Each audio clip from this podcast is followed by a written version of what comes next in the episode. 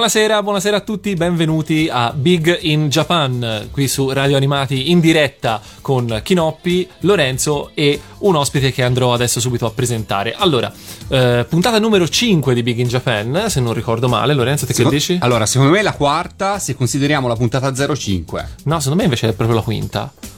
Però. Kinoppi, sei stanco Sono stasera. stanco? Mamma mia, ragazzi, che vergogna. Va bene, niente. eh, per combattere la stanchezza, direi che mi eh, subito mi allontano dal microfono e eh, passo a presentare e a dare la voce al nostro ospite di stasera, che è Chiara. Benvenuta. Ciao, ciao a tutti, grazie mille dell'invito. Ah, figurati, grazie, Grazie a te. Grazie a te di essere venuta. E grazie soprattutto perché. ehm, Diciamo che eh, anche stavolta ci vantiamo così di avere con noi un ospite che veramente ne sa qualcosa di Giappone, a differenza di, come diciamo sempre, me che millanto e di Lorenzo che non millanta neanche perché proprio. Non mi sforzo neanche. Ma un attimo, eh, piccola parentesi, ma hai imparato qualcosa sul Giappone? Sì, io mi sto rivendendo tutte le cose che imparo da questa trasmissione con gli amici, ma voi non sapete mai in Giappone? Complimenti, e, e ti guardano strano i tuoi amici? o- No, no, mi, mi guardano come l'esperto. In realtà io qua gioco la parte di quello che non sa niente. Fuori invece è proprio...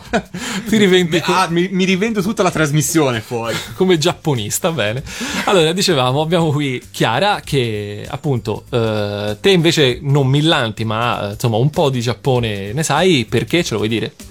Allora, ne so un po', non direi che sono un'esperta, però eh, ci ho vissuto per un anno dopo la laurea e ci sono stata comunque anche prima di quell'episodio nel 2001. Quindi, insomma, io comunque ho una laurea in lingua giapponese e un po' più di voi forse ne saprò, però non so quanto, lo scopriremo insieme. Esatto, lo scopriremo, abbiamo un'oretta per, per scoprirlo e insomma, mh, proprio così, per rompere il ghiaccio. eh, allora, tu sei stata il- la prima volta in Giappone per vacanza? In realtà era una vacanza studio, io già stavo studiando giapponese all'università, era un momento di stallo, diciamo verso il terzo anno e decidemmo con alcuni compagni di corso di fare questa esperienza per darci un po' di carica per arrivare alla fine perché è tosto arrivare al quarto anno. Eh, immagino. E questa è stata quindi una vacanza che è durata non molto. Siamo stati un- più o meno un mese e mezzo, è stato parzialmente studio, parzialmente vacanza. Ok, perfetto. E invece poi dopo hai deciso che invece dovevi andare lì e rimanerci un po' e sei stata un anno addirittura. Un anno, sì, per coronare il mio grande sogno di vivere tutte e quattro le stagioni a Kyoto, che avevo visto nel 2001 e mi ero innamorata. Eh, questo credo che sia un sogno che, che probabilmente molti de- degli ascoltatori hanno. Un anno in Giappone ha l'aria di essere una cosa così, che, specie per chi non c'è mai stato, magari proprio un sogno, magari per chi invece c'è stato potrebbe anche essere trasformarsi in un incubo, non lo so. A tratti. esatto, insomma, alla fine avere a che fare quotidianamente con i nostri amici giapponesi potrebbe non essere la cosa più semplice del mondo. Esatto. Bene, allora in questa puntata quindi parleremo eh, di nuovo di, eh, di vita in Giappone, di come uno straniero può provare a, a- a vivere in Giappone, a sopravvivere in Giappone addirittura per un anno intero. Eh, per qualsiasi domanda, per qualsiasi curiosità e per comunque interagire con noi ci sono i nostri stessi, i nostri soliti contatti, i nostri abituali contatti che comincia Lorenzo a ricordare. Allora, dato che il crollo in borsa ha causato una defiance dalla nostra fanpage di Facebook, stasera più che mai, cari amici, dovrete tornare alla vecchia cara mail. Quindi, per interagire con noi, ecco, questo è il pubblico da casa, biginjapan at radioanimati.it. biginjapan.radioanimati.it che è la mia casella email che non leggo durante la settimana quindi abbiate pazienza eh, scriveteci e contattateci lì io non so Facebook se si riprenderà se non si riprenderà o no Non lo so, in questo momento Pellegrino è attaccato a una, come dire, a una flebo, la speranza. sto cercando di rianimare Esatto, sta cercando di rianimarlo e da oggi pomeriggio che eh, sta un po' in defianza, non, non so, sono spariti tutti i post di maggio come se non avessimo fatto niente in tutto questo mese, quindi benissimo Bene, vabbè, contiamo quindi su di voi, sulla vostra partecipazione per eh, mettere in difficoltà anche la nostra Chiara qui con delle domande Yeah! con delle domande ficcanti. Eh, io direi di cominciare subito intanto a prendere un po' di fiato e a partire con il primo brano che è stato scelto dalla, dalla nostra Chiara. A questo giro siamo stati un po' più permissivi con la nostra ospite, gli abbiamo fatto scegliere quasi tutta la musica. Eh, sarebbe stata tutta se non mi fossi dimenticata la chiavetta USB a casa. Quindi diciamo quasi tutta la musica è stata scelta dalla nostra ospite. Quindi partiamo partiamo. E lo scopriamo dopo di cosa si tratta? Scopriamolo dopo. Ok.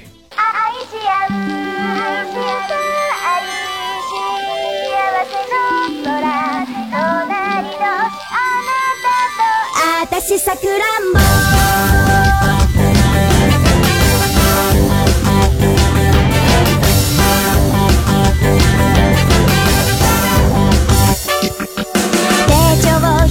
todo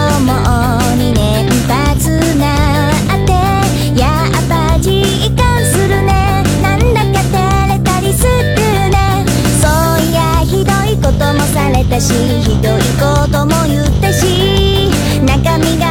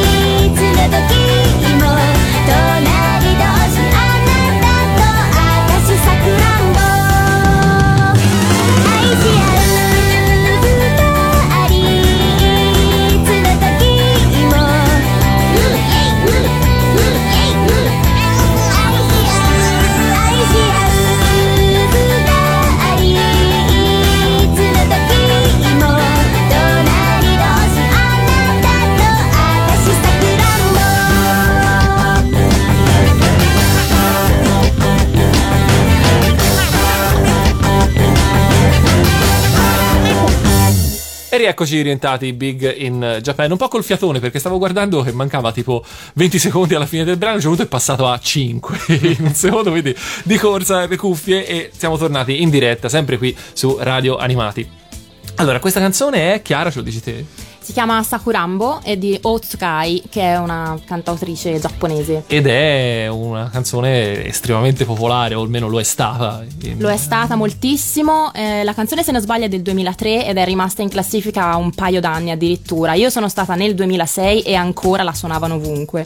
Io questa canzone in realtà la conosco perché eh, i, i famosi rhythm game di cui parlavamo la scorsa puntata, ovvero giochi dove devi suonare le cose. Saltare. Ah no. No, su- suonare le cose più improbabili, ma anche quelli di ballare. Insomma, tutti questi giochi hanno a che fare con la musica e con tenere il tempo. Mhm. Questa canzone c'è sempre e non solo, è sempre una delle più giocate. Tant'è che quando nessuno sta giocando al gioco, il gioco ti fa sentire degli spezzoni delle, delle canzoni più giocate e questa c'è sempre. Quindi io ho conosciuto così quella- questa canzone. Allora mi fa ridere due cose. Prima di tutto che questa ragazza sia una cantautrice, perché in Italia il concetto concetto di cantautrice, non so, Carmen Consoli, giusto per dirne una. Questa invece fa techno, cioè fa un pop dance. eh, No, vabbè, è un termine che ho usato per mh, riconoscerla un pochino da- dalle varie Ah, idol ok. che sono un po' più costruite e che non, credo non si sognino neanche di scrivere loro le proprie Penso canzoni. proprio di no. Beh, comunque, insomma, è abbastanza inconsueto che ci sia una, una ragazza, oltretutto, che fa questo genere, che fa dance. Tra l'altro, se non sbaglio, all'epoca di questo disco lei era poco più che ventenne, quindi Molto giovane, sì, adesso non, non so, ha avuto una bambina e quindi da un po' non fa più niente. congratulazioni. e campa di questo disco perché sei stata ai vertici della classifica per Beh. così tanto tempo in Giappone. Sì, in realtà ne ha fatti 4-5, non di più, di. CD. Di, Di album. di album. Complimenti quindi a Otsukai che è anche una neomammina. Quindi, allora, torniamo a noi, torniamo al Giappone, torniamo a Chiara e alla sua esperienza. Allora, una cosa che, eh, che da, da persona che è stata in Giappone eh, solo in vacanza mi viene sempre da domandare a chi invece in Giappone c'è stato per altri motivi, quindi in questo caso per studio, eh, è come si fa? Cioè, qual è il percorso che ti ha portata a, a vivere poi in Giappone? Allora, eh, intanto ti ci vuole una grande passione, secondo me, perché altrimenti non ti avvicini proprio alla cultura giapponese. Quindi la, la cosa è partita, penso come per molti di, di voi, eh, quando ero ragazzina, quando ero piccola, con i famosi cartoni animati. Chiunque eh, ascolta questa radio sa di cosa sto parlando. Io non so di cosa stai parlando. Cartoni animati, io, boh, vabbè. Comunque, Diciamo che per andare oltre, eh, nel mio caso c'è stata la passione sfrenata per le lingue straniere. Eh, quando ho iniziato ad interessarmi al giapponese, io che comunque studiavo già altre lingue, ne ho, le ho studiate per tutta la vita, ho scoperto un mondo nuovo perché non aveva niente a che fare con, con le lingue occidentali e quindi è stato proprio mm, una calamita per me. Bene, un- una passione travolgente e improvvisa. E quindi arri- comincia a studiare giapponese e si arriva al 2001. Si arriva al 2001, eh, sì, appunto ero già al terzo anno all'università e mm, io l'ho fatta a Firenze purtroppo, però perché non è l'ideale. Salutia- Però, Salutiamo l'Università di Firenze.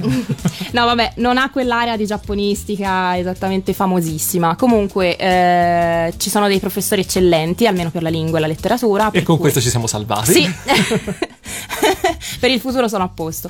E è grazie proprio al mio professore che, che saluto e ci sta ascoltando di sicuro, Nakajima Sensei, che ehm, ci ha offerto ospitalità.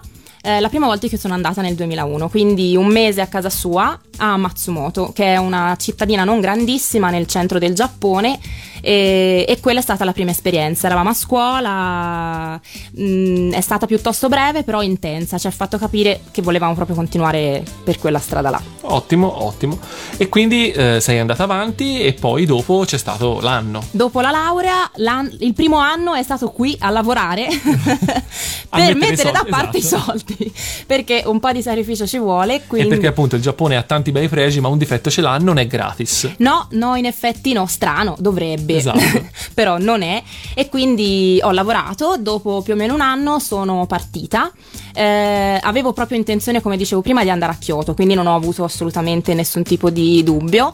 E ho scelto una scuola, ce ne sono diverse a Kyoto, che comunque è abbastanza internazionale come ambiente, ehm, perché non era una scuola, diciamo, a sé stante per stranieri, ma era mh, unita ad una facoltà tipo istituto d'arte, mh, piena di, di gente un po' schizzoide come tutti gli artisti e quindi noi eravamo, ovviamente studiavamo a parte, cioè non, non prendevamo parte ai corsi normali, era comunque un corso di lingua per stranieri, però avevamo modo di incontrarci anche a mensa, fai conto, con una serie di persone non, cioè, autoctone. Ecco, e appunto già questa è la prima cosa che un po' mi incuriosisce. Eh, ora, a parte magari i momenti di studio in cui appunto dici che eri in una classe formata da tutti stranieri, però nei momenti di interazione invece con gli studenti, con i pari grado giapponesi, c'erano delle...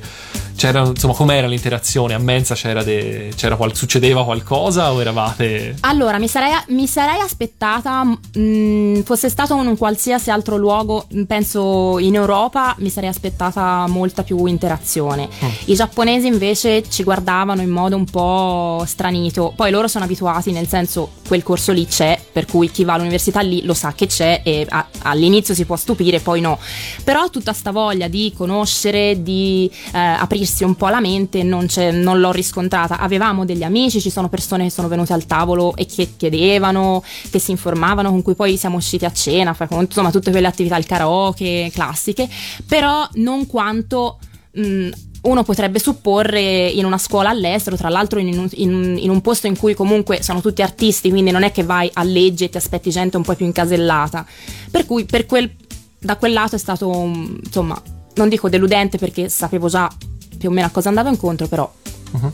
No, infatti è vero perché pensandoci bene, anch'io quando a Kyoto proprio sono stato una volta, sono riuscito a infilarmi grazie a un'amica eh, in un diciamo, un giro di studenti giapponesi, quindi a frequentare comunque eh, un- una serie di persone che erano sia stranieri che giapponesi, lì però si trattava proprio di un'università di lingue, quindi comunque con giapponesi abituati o com- quantomeno con la voglia di interagire con uno straniero, cosa che magari quei giapponesi artisti avevano un po' meno. probabilmente. Bene, quindi appunto dicevamo, eh, dicevamo del Giappone, eh, dicevamo che hai vissuto lì un anno e quindi in un anno suppongo che di cose te ne sia capitate Parecchie. di cotte e di crude, Senz'altro. di positive e magari anche meno. Intanto tu eh, dove vivevi? Perché l'altra volta eh, Ilaria, due settimane fa, la nostra ospite, aveva vissuto proprio in una famiglia giapponese.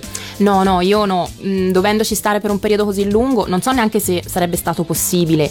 Eh, in ogni caso, vivere un anno presso altre persone poteva essere impegnativo, soprattutto per una come me, che vuole i suoi spazi. Per cui io stavo con un amico in un, in un appartamento. Che poi appunto l'ospite è come il pesce, che si Eh, diceva dopo tre giorni puzza. sì, poi in. Giappone, in Giappone tra l'altro il pesce lo mangiano particolarmente fresco. Sì, quindi puzzi già il giorno dopo. Esatto, dopo 20 minuti già ti, ti annusano. non è una bella cosa. Bene, quindi appunto, eh, quindi lì eh, Giappone. Beh, diciamo che eh, appunto dicevamo cose vita da gaijin in Giappone, quindi cose positive e sicuramente anche cose negative. Eh, io, per esempio, ora io faccio autospoiler perché comunque abbiamo già parlato un pochino di, di questa tua esperienza e già alcuni, alcuni alcuni diciamo aneddoti mi sono rimasti impressi quando me li hai già raccontati quindi ti, ti- ti indirizzo direttamente. Tipo, per esempio a me eh, mi ha fatto molto pensare quella storia che mi raccontavi delle scarpe ovvero, eh, tra- ovvero titolo eh, com'è che anche uno che comunque sa sa molto bene gli usi e costumi del Giappone e quindi è convinto di non fare gaff esorbitanti poi alla fine ci casca Sì, penso sia impossibile non cascarci mai, perché ci sono cose che non ti aspetteresti assolutamente. Una persona che ha studiato tanto, c'era già stata e, e tutto via eh, compagnia cantando, non poteva pensare di sbagliarsi proprio sul- sulla cosa che tutti sanno più o meno anche in Italia, che ci si toglie le scarpe.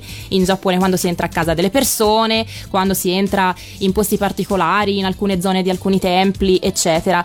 Eh, non pensavo che si spingessero fino a praticamente eh, al mm, grande magazzino eh, sono entrata per eh, provarmi un capo d'abbigliamento che volevo comprare.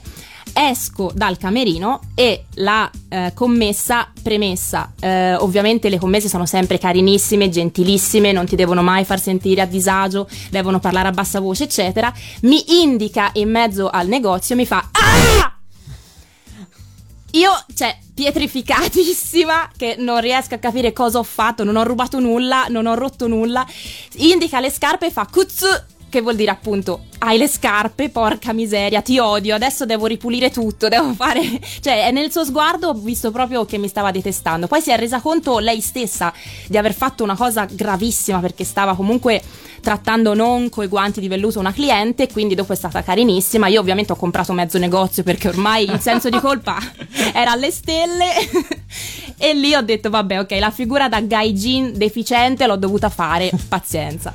Lei aveva le fiamme negli occhi come nei cartoni animati. Come Mila quando sta per schiacciare. esatto dove stavo per schiacciare te Esa- esatto.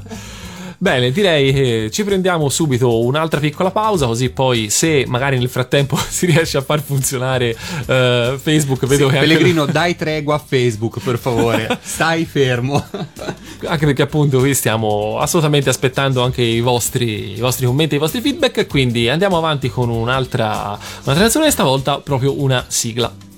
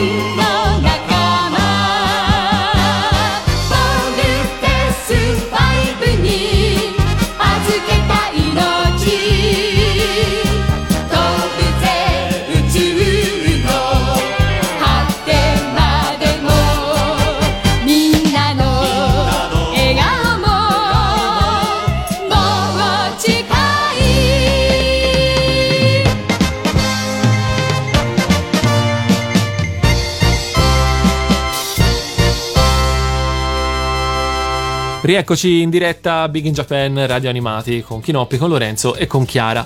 Eh, allora, eh, questa era la sigla, l'avrete riconosciuta sicuramente, la sigla originale di Vultus 5, riconosciuta perché eh, veniva passata come insert song eh, anche in Italia, perché durante la trasformazione eh, c'era la sigla appunto anche con il testo, mentre di solito invece il- la sigla principale veniva ripassata come eh, solo, solo la- la il pezzo strumentale durante le trasformazioni dei robot, nel caso di Vultus 5 c'era anche il testo. E nel caso invece per esempio di God Sigma ricordo che avevano sostituito anche la BGM e la trasformazione con la strumentale della sigla italiana creando un effetto veramente orribile che già da bambino non, non- non- non capisci perché però c'era qualcosa di terribile in tutto questo e ora che siamo cresciuti sappiamo che a chi dare la colpa ovvero agli adattatori allora, eh, approfitto, prendo altri 10 secondi per salutare chi non sta riuscendo a scrivere su, su Facebook, a quanto pare, ma salutiamo Daniele, il nostro amico, è stato ospite due volte qui da noi, che ci scrive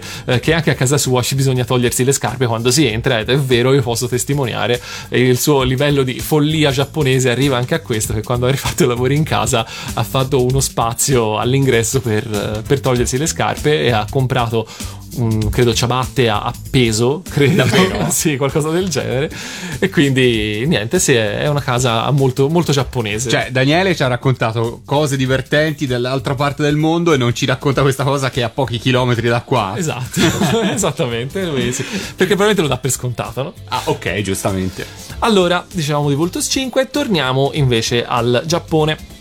Torniamo al Giappone, torniamo a parlare con Chiara e a questo punto insomma eh, te sei in assoluto la persona che, eh, che ha, mai parlato a questo microfono eh, che- è ha, passato più tempo in Giappone, quindi a me piacerebbe davvero che cominciassi un pochino a fare eh, così a, a braccio un po' di, di- di pro e di contro diciamo, di, di pro e di contro del vivere in Giappone di pro e di contro del, del popolo giapponese diciamo, per quella che è stata un po' la tua esperienza.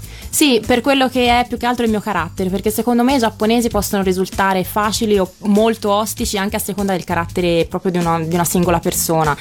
Ovviamente eh, hanno tantissimi lati positivi e soprattutto per un'italiana che in Italia si trova male per tutti i problemi che conosciamo, il Giappone è veramente un sogno. Lì tutto funziona perfettamente, se l'autobus ritarda di 30 secondi la gente si stupisce.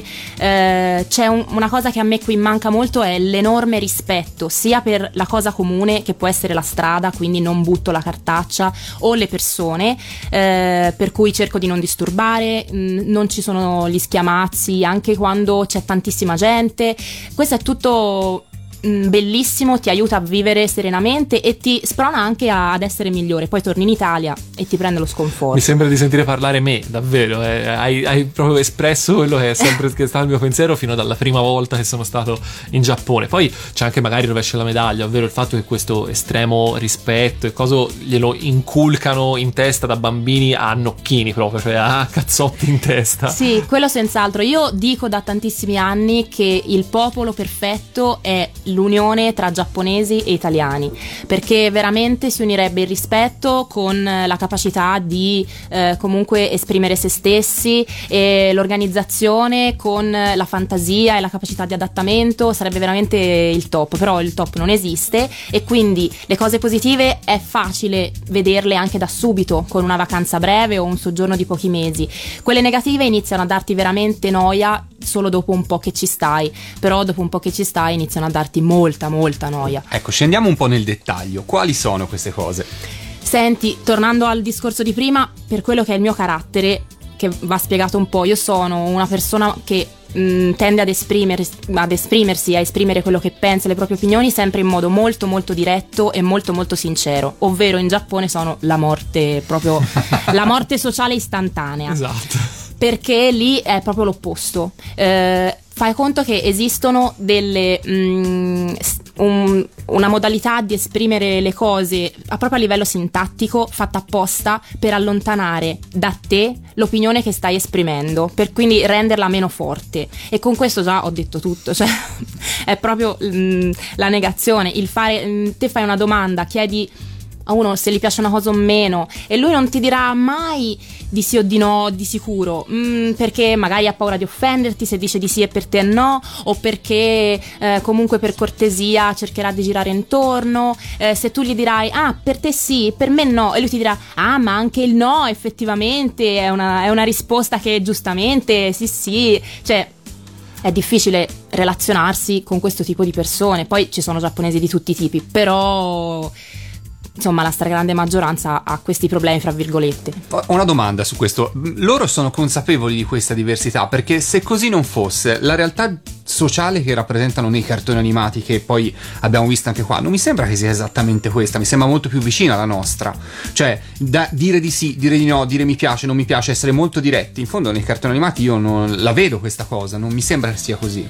Allora, io però, mh, parlando dei cartoni, ti dico, eh, c'è da fare un grosso distinguo, secondo me, tra quelli che sono cartoni che cercano in un certo modo di rappresentare la realtà, per quanto romanzata, però qualcosa di incastonabile nella realtà, e invece quelli che prendono una deriva totale. Cioè, chiaramente, se prendi, per esempio, i personaggi, non so, di Lamu, fai conto, eh, non non sono esattamente delle persone giapponesi normali, eh, così come tanti altri cartoni. Mentre invece se vai a vedere dei cartoni più Beh, commedie guarda, scolastiche. Se prendo Mila e Shiro, visto che l'abbiamo citato Mm. prima, mi sembra un cartone animato in cui ci sono delle forti opposizioni, delle forti prese di posizione anche da, da parte dei Esatto, protagonisti. ma Mila è una ribelle. Mila è esattamente una ribelle, non t- è una cosa che, eh, che, che noi tendiamo a non notare, ma Mila ci viene presentata fin dall'inizio come una ribelle. Poi, dato che nel nostro metodo di giudizio probabilmente non lo è, allora ce lo dimentichiamo, ma è una ribelle, assolutamente una ribelle. Cioè, l- l- tantissimi personaggi che per noi sono magari n- non sono nemmeno un antieroe perché non sono, arrivano nemmeno a livello di essere un antieroe, in realtà in Giappone sono, cioè per, per la media giapponese sono già ben oltre la misura, non so se dico giusto o dico male. Sì, sì, sono d'accordo, anche perché mm, effettivamente l'atteggiamento suo poteva essere irruento, però eh, parliamo soprattutto di gusti personali, preferenze, magari cose più intime, eh, in quel caso non mi pareva ecco, che, che comunque neanche lei, ora è chiaro che non era il fulcro della commedia a parlare di cosa piacesse a lei, se le piaceva una cosa A o B, però eh, effettivamente c'è questa mh, gelosia della propria intimità che arriva a, cioè, arrivano a considerare intimità una cosa che per noi è una delle prime cose che ti vengo a dire magari quando ti conosco, ecco. Come lavoro, si parlava con Gabriele del lavoro. Io anche lì gaff mega galattica, perché qui eh, conosci una persona, se sei giovane chiedi cosa stai studiando, se sei più grande chiedi che lavoro fai, cioè è proprio mh, automatico. Ti conosco, mi faccio un'idea di te e del tuo ambiente. E lì eh, l'ho chiesto e la reazione della persona a cui l'ho chiesto è stata un po' particolare. Dopo mi hanno spiegato che avevo fatto un- una cosa abbastanza sconveniente perché il lavoro non si chiede. Quindi anche questa cosa qui figura da gaijin perché di tutto potevo pensare tranne che chiedere il lavoro fosse disdicevole. Sì, appunto, poi lì rientra anche probabilmente in un discorso più complesso che è tutto il rapporto de- dei giapponesi col- con il lavoro. Eh, appunto, eh, cioè magari chiedere del lavoro eh, in un contesto che è lontano dal lavoro, visto eh, quanto incredibilmente impegnativo è il, il loro, la loro vita lavorativa e quanto è socialmente necessario staccare da- da- dal lavoro anche eh, a, a forza di alcol, magari è diciamo eh, nel momento in cui uno è fuori dal lavoro, piuttosto che sentirsi parlare del lavoro, farebbe qualsiasi cosa. Perché dal lavoro che uno fa, la prima cosa che a loro viene in mente è dove sono posizionato socialmente, che poi è il motivo per cui lì, senza i biglietti da visita, eh, non si vive. Perché nel momento in cui incontri qualcuno, soprattutto se a livello professionale, eh, te devi avere il biglietto da visita di sicuro, perché io che ti incontro devo poter sapere all'istante, nel momento in cui ti vedo la prima volta, come mi devo relazionare a te, anche a livello linguistico, perché a livello linguistico, come noi possiamo avere il lei e il tu, lì il lei e il tu all'ennesima potenza, c'è proprio una lingua parallela che mh, una forma onorifica diciamo che proprio cambia addirittura in alcuni casi anche i verbi e io devo sapere se con te la devo usare quale forma devo usare perché se no ho già fallito prima di cominciare. E questa è tra l'altro una, una variante della lingua che gli stranieri che vanno là, anche non sapendolo, eh, si sentono rivolgere continuamente, ovvero tutte le volte che vanno in un negozio, la- il commesso o la commessa gli rivolgeranno, si rivolgeranno a loro sicuramente con tutte queste formule lunghissime, queste, queste filastrocche che te non capisci ma che loro per contratto devono dire perché se non lo dicono le licenziano e quindi te quando vai lì stacchi le orecchie sai che loro fanno tutto questo giro a te non interessa cominci a guardare altro quando hanno finito poi paghi e poi finalmente andare libero con il tuo oggetto. E ci vuole anche questo ci vuole pazienza in Giappone. Sì, beh, è una delle, delle tante occasioni in cui si dimostrano, a mio avviso, poco adattabili a quella che poi è la situazione effettiva e non orientati al risultato, ma al modo con cui arrivarci. Esatto, e questa è una cosa che io mi porto sempre dietro eh, da quando sono andato in Giappone. Mi sono fatto questa idea, l'ho fatta un po' mia, ma senza avere un, un riscontro effettivo, ovvero loro vivono per riti e rituali, cioè la loro vita è quotidiana, è un continuo susseguirsi di, di piccoli riti fatti sempre nello stesso modo, perché appunto eh, quando, gli, quando a un giapponese si insegna a fare un qualcosa, può essere un mestiere, può essere qualsiasi cosa, eh, gli viene insegnato quale deve essere il risultato, ma soprattutto il modo esatto in cui lo devi fare. Se poi, se te lo fai in un altro modo, anche se poi il risultato viene comunque bene, hai comunque sbagliato. E quindi io non so se questa cosa è vera, non so se anche te, Chiara, l'hai, Sì, l'hai sì, percepita. io l'ho, l'ho- l'ho riscontrata parecchio. E poi è assurdo perché a volte per seguire assolutamente mh, queste regole di, di modalità di esecuzione si finisce per perderlo il risultato perché la comm- mh, classicamente per la commessa ovviamente il biglietto da visita che si diceva prima non serve perché tu automaticamente sei superiore a lei.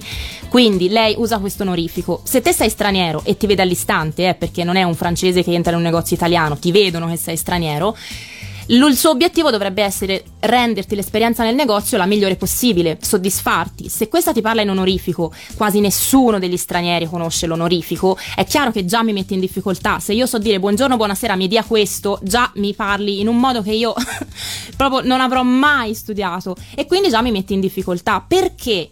Lo devi fare perché da contratto lo devi fare. È stupido, è mancanza di adattamento, che poi è uno dei difetti che stando parecchio lì comincia a riscontrare e comincia a darti mm, fastidio perché a volte è proprio bastone fra le ruote totale.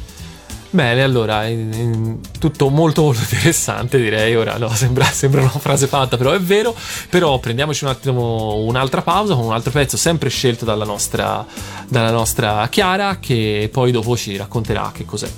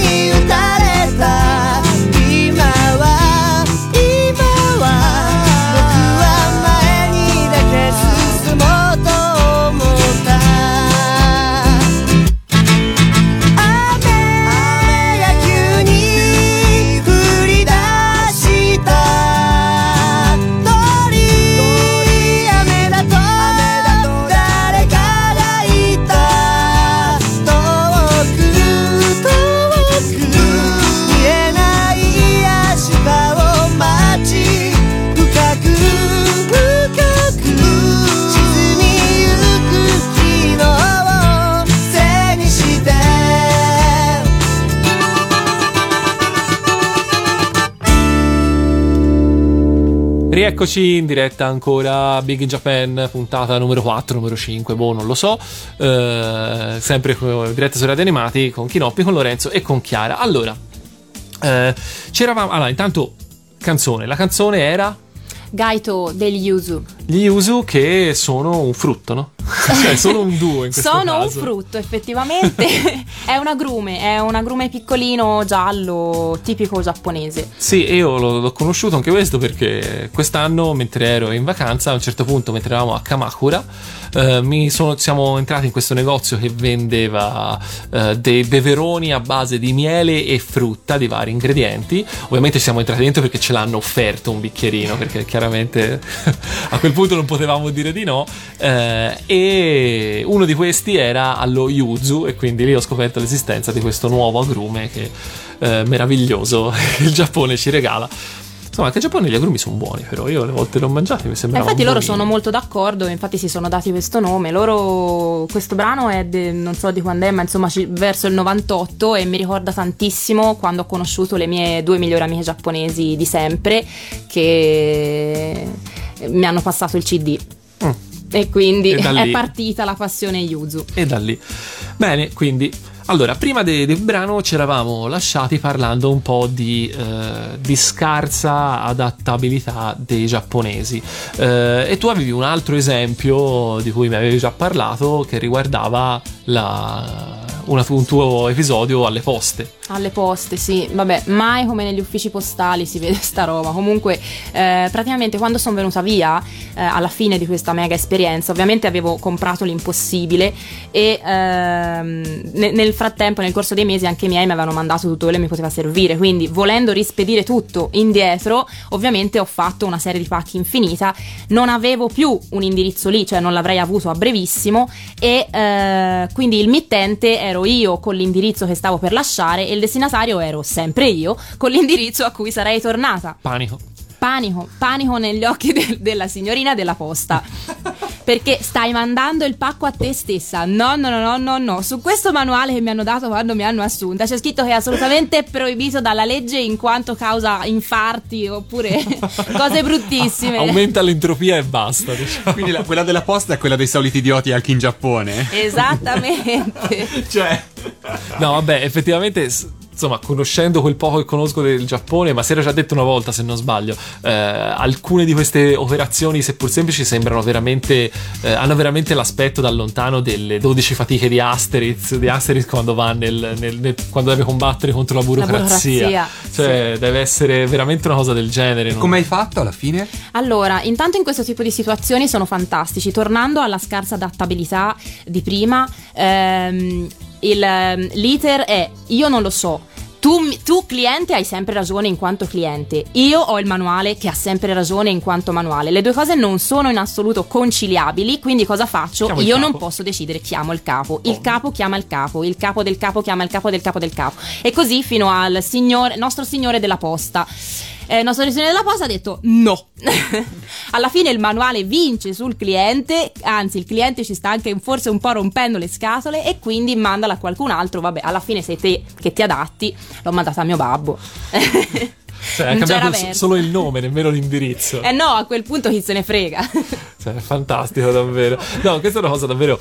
Questo mi, fa, mi, mi si ricollega a una, a una cosa che mi è stata detta una volta di, di persone che eh, hanno lavorato in Giappone eh, e che mi dicevano che appunto è vero che i giapponesi lavorano una quantità di ore impensabile per un eh, lavoratore occidentale, però è anche vero, secondo questa persona che me l'ha detto, che, le loro, che la produttività di una- de- del giapponese medio è molto più bassa del, del- del- del pari grado italiano, ma proprio per questo motivo qui, perché non sono assolutamente preparati a fronteggiare gli imprevisti. Cioè, se c'è, se tutto va bene, va bene. Se c'è un imprevisto, nessuno si prende questa cavolo di responsabilità di uscire dal seminato per risolvere l'imprevisto e poi rientrare a ricominciare a fare tutto come hai sempre fatto. E quindi si scala sempre al superiore, che ovviamente non vorrà prendere l'iniziativa perché sia mai che poi sbaglia e allora viene, viene così ri- eh, cazziato, si può dire, dal suo superiore. Allora a sua volta chiamerà il suo superiore e, e così via via via via finché non vanno a chiedere al primo ministro del Giappone, il quale è una persona impegnatissima probabilmente. sì, senz'altro. rispondere a tutti quanti.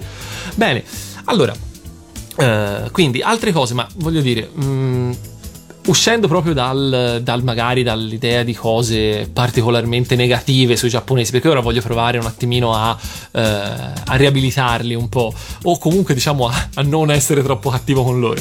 Eh, ci sono altri luoghi comuni che sono assolutamente affibbiati ai giapponesi un po' in tutto il mondo. Eh, uno, per esempio, è il discorso eh, riguardo al fatto che i giapponesi sono persone che fanno le cose in maniera molto metodica, molto precisa e molto ordinata. E in questo c'è anche la raccolta differenziata della spazzatura, ovviamente. La raccolta differenziata in Giappone è da manuale, ovviamente. Mm, come la fanno loro, penso non la faccia nessuno nel, nel mondo. Eh, sono tutti bravissimi, sono tutti molto impegnati in questa cosa. Ovviamente il Giappone è pieno di contraddizioni e anche questa bella medaglia ha il suo rovescio, ovvero producono una quantità inutile di plastica anche solo negli imballaggi. Cioè, i biscotti sono spesso. Mm, hanno la loro scatolina dei biscotti e poi uno per uno o i biscotti sono in un'altra plastichina, quindi meno male che fanno la differenziata. Spesso e volentieri dentro a queste bustine c'è anche la bustina di sale anti-umidità. Madonna, sì. Davvero? Ma- Sì, davvero. Alla fine una- un pacco di biscotti ti costa 10 euro perché ovviamente gli costa più l'imballaggio che il biscotto. No, Comunque davvero la bustina anti-umidità, quella che da noi è nelle borse, nelle valigie. Nella roba elettronica. Esatto, lì è nei dolcetti. No, comunque la raccolta differenziata è molto interessante. Avendo vissuto in due posti diversi, poi lo noti, è, è diversa in tutti i luoghi perché ogni comune ha le sue regole. E quindi, soprattutto a Matsumoto, nel mio primo soggiorno, eh, è stato fantastico perché quando siamo arrivati ci hanno chiesto cortesemente, eh, siccome io andavo appunto ospite dal mio professore, noi eravamo molto volenterosi e ben disposti a cercare di dargli meno mh, problemi possibili. Ci spiegò, ci spiegò di, eh, che avremmo dovuto fare as- estrema attenzione, ma di non preoccuparci eccessivamente perché eh, loro avevano già avvisato il comune, eh, credo per scritto, eh, spiegando che presso la loro abitazione avrebbero vissuto delle persone straniere che quindi non erano abituate alla raccolta differenziata e quindi avrebbero potuto esserci degli errori. Noi siamo rimasti veramente a bocca aperta. Per quale motivo? Perché eh, a Matsumoto, almeno all'epoca, che si sta parlando di più di dieci anni fa, ehm, la raccolta differenziata era, eh, cioè praticamente i sacchetti erano marcati con il nome della famiglia, un codice, te li portava il comune e quindi ti controllavano. Cioè, vedevano cosa ti buttavi dentro. Tanto che loro si sono dovuti premunire di dire: Eh, non siamo noi, scusate, sono dei deficienti a casa nostra, portate pazienza. Cioè, quindi eh, questo però fa anche venire fuori la figura, la figura professionale del, del verificatore di, di raccolta differenziata. Ma guarda, lo sai, non, ho mai- non c'è mai stato verso di verificarla sta cosa. Però a Kyoto, invece, nell'appartamento, eh, comprese nelle tasse, diciamo, de- insomma, nel- nelle tasse incluse nel, nel rental fee, come si dice in italiano, Nell'affitto. nell'affitto, ehm, era compresa la raccolta differenziata fatta da terzi. Nel senso, te non te ne dovevi fregare, buttavi tutto nel cassonetto che è giù, diciamo, n- nel tipo seminterrato. E, e noi ci si chiedeva, ma quindi? Cioè, c'è uno che, che mi apre la spazzatura e fa lui la raccolta differenziata? Era atroce. Noi si faceva comunque. Cioè, io differenziavo i sacchetti perché ho detto aiuto. Perché c'era questa, questa eventuale persona ti faceva un po' pena. e Mamma mia, sì, veramente. Bella, la, la pena eventuale non è male come concetto. Allora, intanto noi ringraziamo chi ci sta ascoltando sempre, chi ci sta scrivendo. Eh, ringraziamo Silvia che ti fa tanti complimenti. Ringraziamo. Non a me, a Chiara. eh. Ah, grazie. Io non me li Chiara. merito. Ringraziamo anche vabbè, Ilaria che penso che conosciate bene, Stefano, Fabiana, Carlo, eh, Fabio, Antonietta e poi c'è Donald che fra poco partirà per il Giappone. Beato lui. Davvero. Beato lui. Allora, a proposito, proprio per questo, dato che il nostro amico Donald partirà per il Giappone, io direi di sentirci intanto un altro brano, fare un po' di pausa e di tornare dopo con un, eh, un po' di consigli più turistici.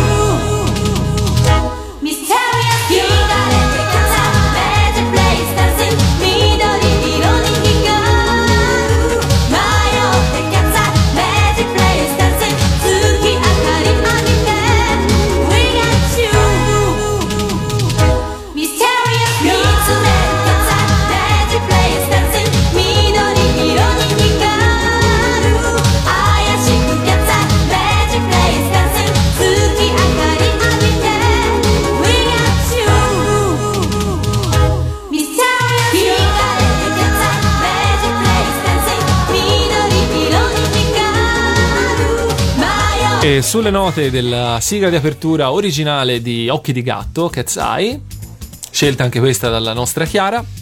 eh, rientriamo in studio. Eh, vi avevamo promesso di eh, parlare un po' eh, di turismo e ci siamo. E l'attacco per questa cosa è eh, una cosa che ha detto Chiara prima che io mi sento di sottoscrivere, ovvero eh, che Kyoto è una città che veramente ti fa innamorare a, a proprio colpo di fulmine. Sì, colpo di fulmine senza dubbio. E starci un anno mi ha permesso di fare ciò che volevo fare, in, in effetti, vivermela tutta in tutte le stagioni, perché mai come, come a Kyoto è importante poter vivere proprio la differenziazione delle varie stagioni. Ed è per questo che più che dare consigli andate a vedere X o Y voglio, mh, vorrei insomma mh, consigliarvi di valutare proprio co- questo fatto stagionale se programmate un viaggio a Kyoto. Perché la scaletta standard dei monumenti mh, più rilevanti proposta dalle guide è sicuramente validissima ma può rivelarsi stupido andare in determinati posti se mh, vi trovate a Kyoto in periodi specifici Tipo, per esempio? Tipo per esempio in autunno quando ci sono gli aceri arrossati, i momiji, Mhm. o in primavera quando ci sono eh, ovviamente i fiori di ciliegio, ma non solo perché tutti conoscono gli aceri e i fiori di ciliegio. Kyoto, come immagino anche un sacco di altre città, ma io lì sono stata. eh, offre tantissimo, chiaramente non è Tokyo, quindi se siete Gabriele dipende, insomma, dipende che tipo di emozioni cercate. Tokyo è molto rilassante, molto riflessiva, c'è un barile Kyoto. di gente. Detto Ho detto Tokyo, Eh. volevo dire Kyoto. Tokyo non è rilassante, No. tutto tranne rilassante. E Kyoto è più a misura d'uomo, anche se è una grandissima città. Eh, e c'è un sacco di gente perché comunque è una delle mete favorite dai giapponesi stessi oltre che dagli stranieri. Ah, una cosa voglio aggiungere appunto è sì, è una grande città, questo va ricordato perché uno magari se, se va prima a Tokyo poi va a Kyoto e tende a sottovalutarla. Io mi sono trovato alle volte a pensare di fare a piedi dei, dei pezzi di Kyoto, ah bisogna andare qui, ma andiamoci a piedi e a rendermi conto che mi ero imbarcato in, un- in un'avventura ben più grossa di me. Quindi attenzione al- alla scala sulle, sulle cartine, davvero. E attenzione anche a sottovalutare la pendenza, perché è una cosa che, eh, a cui nessuno fa caso perché sulla mappa non si apprezza, ma Kyoto è completamente in salita. La stazione di Kyoto è nella parte bassa della città, dopodiché tutto il resto della città, e con città intendo diciamo la parte più, più, cent- am- am- più ampiamente centrale, eh, è completamente in salita. Quindi anche dire yeah, ci vado in bici, sì, aspetta, se sei abituato magari la fai, se no arrivare in cima in cima, auguri. Per cui bisogna valutare parecchio il mezzo pubblico, secondo me. Sì, assolutamente, c'è un ottimo, un ottimo un'ottima rete di autobus a Kyoto. Però, insomma, dicevi appunto Sì. de- delle stagioni. Dice, sì, dicevo più che altro di da cosa vi aspettate. Se volete le mega luci al neon, la- le, le grandi città piene di grattacieli, di vita notturna, probabilmente non fa il caso vostro. Però vi invito comunque ad andare in Kansai. Il Kansai è la regione in cui Kyoto si trova. C'è Osaka, molto vicino a Kyoto, ci si arriva con pochissimi soldi e in pochissimo tempo e vi può dare un assaggio di quello che è la metropoli giapponese. Ovviamente non è Tokyo, però eh, un giro in Kansai secondo me merita perché vi, vi consente di fare un po' di tutto. Eh, Kyoto è più adatta per, per chi ama la natura, il rapporto con la natura e chi ama osservare appunto questi mutamenti stagionali che sono lì meravigliosi e non solo per le due cose si diceva prima che mm, i cilegi e gli aceri, ma se avete fortuna e riuscite ad informarvi in modo più accurato, anche magari lì per lì alla stazione c'è il centro turistico, vi possono dare le informazioni, oppure io consiglio sempre a tutti il Japan Guide, il sito www.japan mi sembra meno guide.com, in cui trovate anche rapporti quotidiani sulla- sulle fioriture e sapete dove andare a parare, perché lì veramente si po- possono essere glicini, possono essere ortensie, possono essere azalee, potete andare in posti in cui rimanete veramente a bocca aperta, in cui quindi l'esperienza artistico-culturale del- dell'edificio in sé, che può, essere, che può avere un'importanza storico-religiosa, si, mh, si amplia e in- ingloba anche uno spettacolo di tipo naturalistico che è meraviglioso. C'è un tempio a Uji. Io consiglio di fare sempre Uji e Ar- Arashiyama che sono mh, diciamo in area Kyoto, come dire Scandicci a Firenze, che, ehm, che valgono tantissimo. C'è un tempio che quasi nessuno degli stranieri va a visitare a Uji che si chiama Mimurotoji, ve lo dico perché è importante Segnatelo. segnatelo, che è bellissimo. A- nella prima, primissima primavera è pieno di azalee, ma pieno vuol dire che c'è mezza collina mh, piantata solo ad azalei. A giugno, quando ci sono le tsuyu, le piogge stagionali, purtroppo il clima non è dei migliori, però è pieno di ortensie.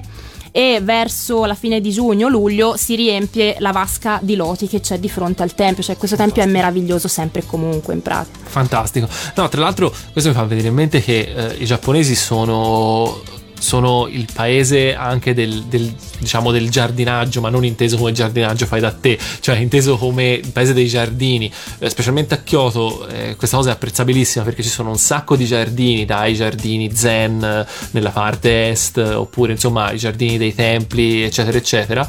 eh, e in ognuno di questi ci lavora veramente eserciti di giardinieri che continuamente sono a curare eh, ogni più piccolo dettaglio e si vede, cioè, e lo vedi, insomma, sono davvero estremamente curati, ehm, seppur non, cioè, riescono spesso a mantenere eh, un effetto comunque non di finto, diciamo, cioè non è quella, quella, quel dettaglio maniacale che poi fa diventare tutto un po' finto, però rimangono estremamente veri rimangono estremamente curati e estremamente belli, cioè anche per me che non sono esattamente un, un, un patito di botanica, però devo dire che, che sono posti che, che davvero vanno visitati perché ti riempiono gli occhi tanto tanto. Sì, quella è una filosofia che sta anche dietro all'arte del giardinaggio. Un tipo di giardino è proprio quello che dici te, cioè la mano dell'uomo c'è e c'è tantissimo, ma è lì non per dare un, un- un ordine, un equilibrio tipo giardino all'italiana, siepe tagliata. Deve tutto sembrare frutto della natura, anche se in realtà l'uomo c'è dentro al 100%. E tra l'altro una delle cose più, più, più interessanti in questo senso trovato era un, a un tempio a Nara, se non sbaglio, c'è uh, un albero, ora è passato un po' di tempo quindi potrei non ricordarmi i dettagli, però c'è questo albero che è un po' l'albero sacro del tempio, cioè quasi tutti i templi hanno eh, un albero molto vecchio da qualche parte che è trattato un po' come se fosse una divinità anche egli. E che praticamente essendo molto vecchio a un certo punto ha, nel corso degli anni ha preso una piega e praticamente ha iniziato a, a calare sempre di più verso il, eh, verso il tempio stesso. Praticamente cosa hanno fatto? Hanno preso e hanno smontato un pezzo di tetto del tempio per fare posto all'albero che piano piano si stava avvicinando. Cioè, questo per dire comunque che eh, un po' il rapporto che c'è con, con queste cose, no? Con il fatto che comunque sì, la natura è comunque sovrana, l'uomo la aiuta, come in questo caso, però le lascia tutta libertà possibile. Questo, tra l'altro, è una. È un tema che, che- che riviene spesso anche nei film di Miyazaki, per esempio, questa cosa della natura Eh. che comunque vince sempre. Ho rivisto Laputa recentemente, quindi questa cosa mi è, mi è rimasta, mi è rimasta un po' dentro.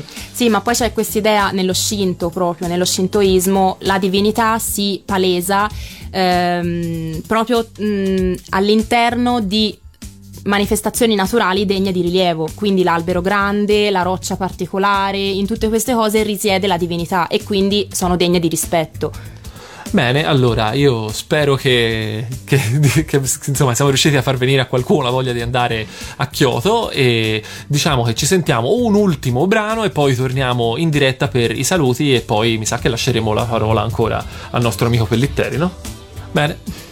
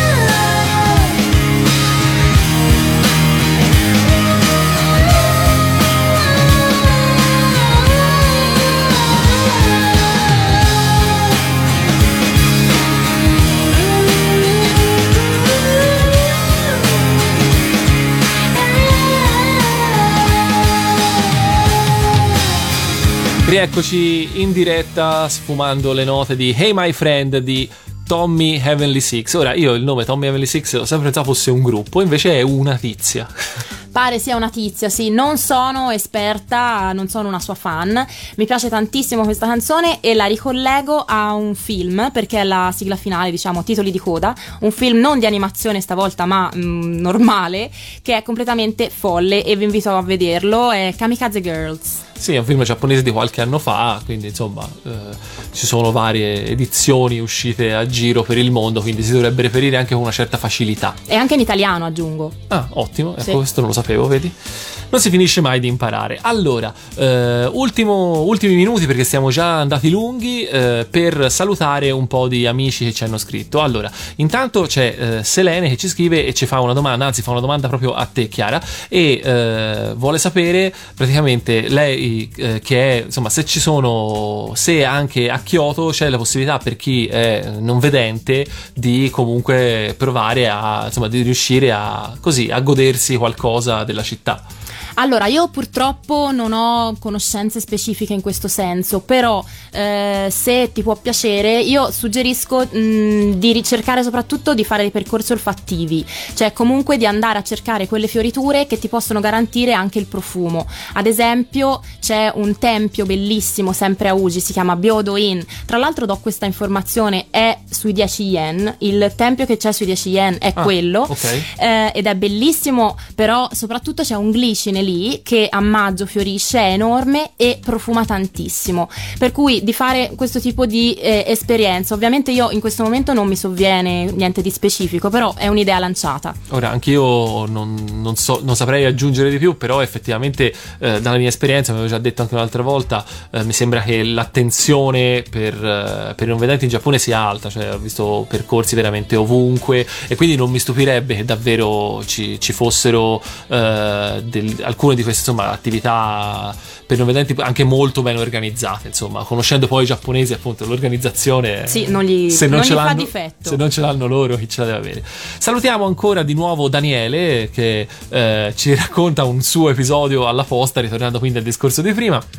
Dicendo appunto eh, alle poste scene da Far West, lui ci, ci dice con lui e un suo amico che entrano dentro l'ufficio, pieno- dentro l'ufficio postale pieni di pacchi, pieni ovviamente di robot, di, di robot comprati da spedire in Italia, eh, e tutti i, i giapponesi che li guardano e che li guardano stupefatti con la classica reazione giapponese, oh, dello stu- tipico stupore giapponese. Al che cosa succede? Come si fa? Nessun problema, gli aprono uno sportello apposta per loro, cioè una roba che qui in Italia. Come qui, come Esatto, qui. Già.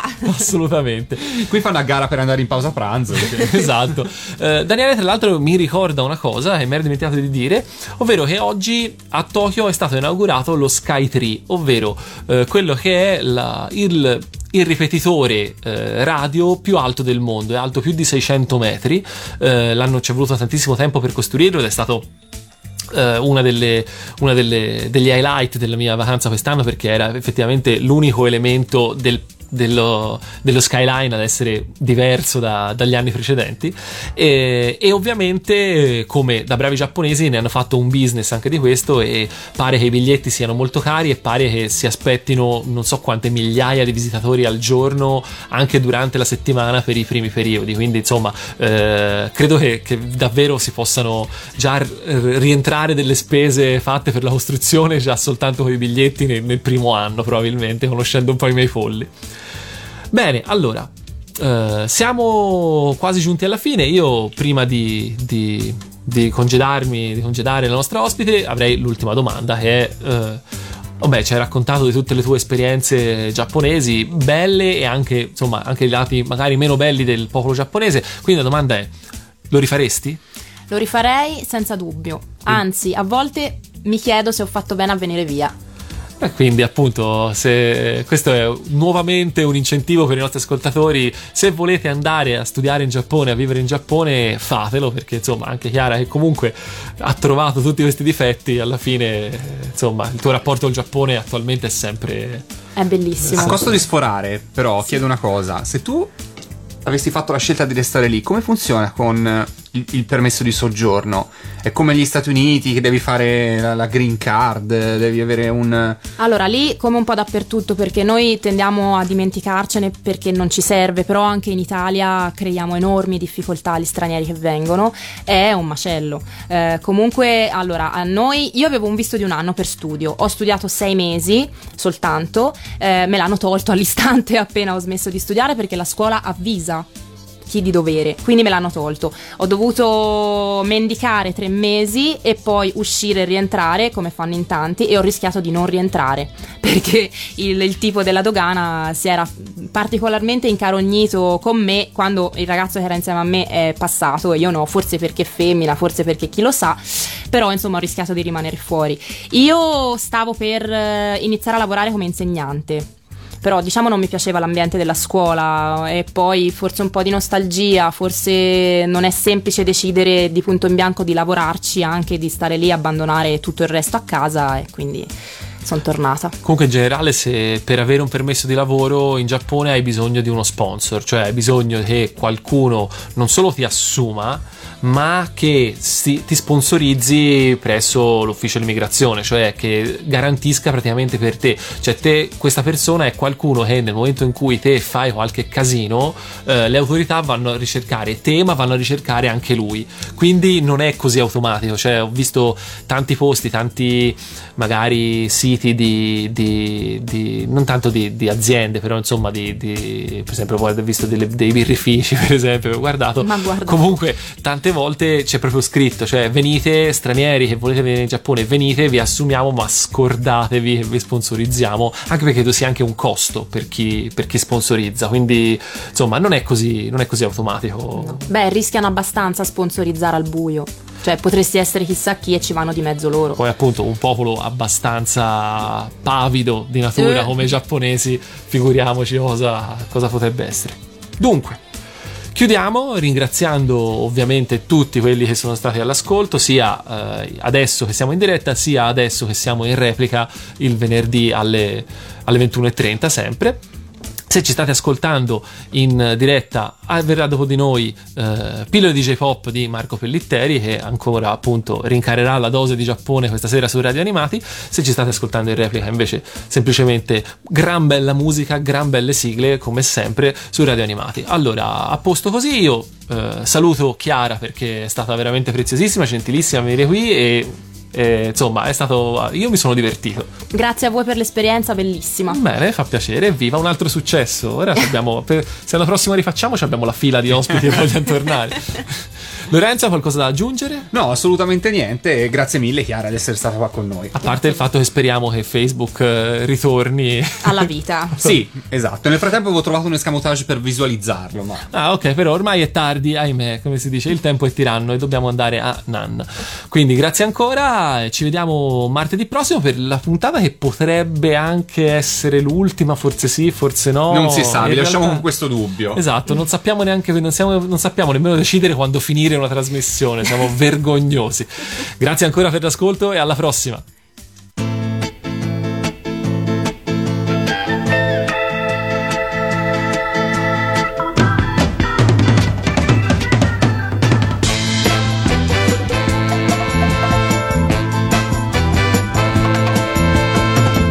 誰も知らない知られちゃいけない デビルマンが誰なのか？何も言えない。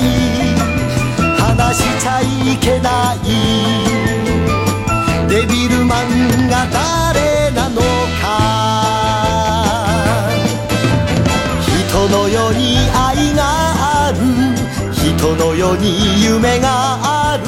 この美しいものを守りたいだけ。今日もどこかでデビルマン。今日もどこかでデビルマン。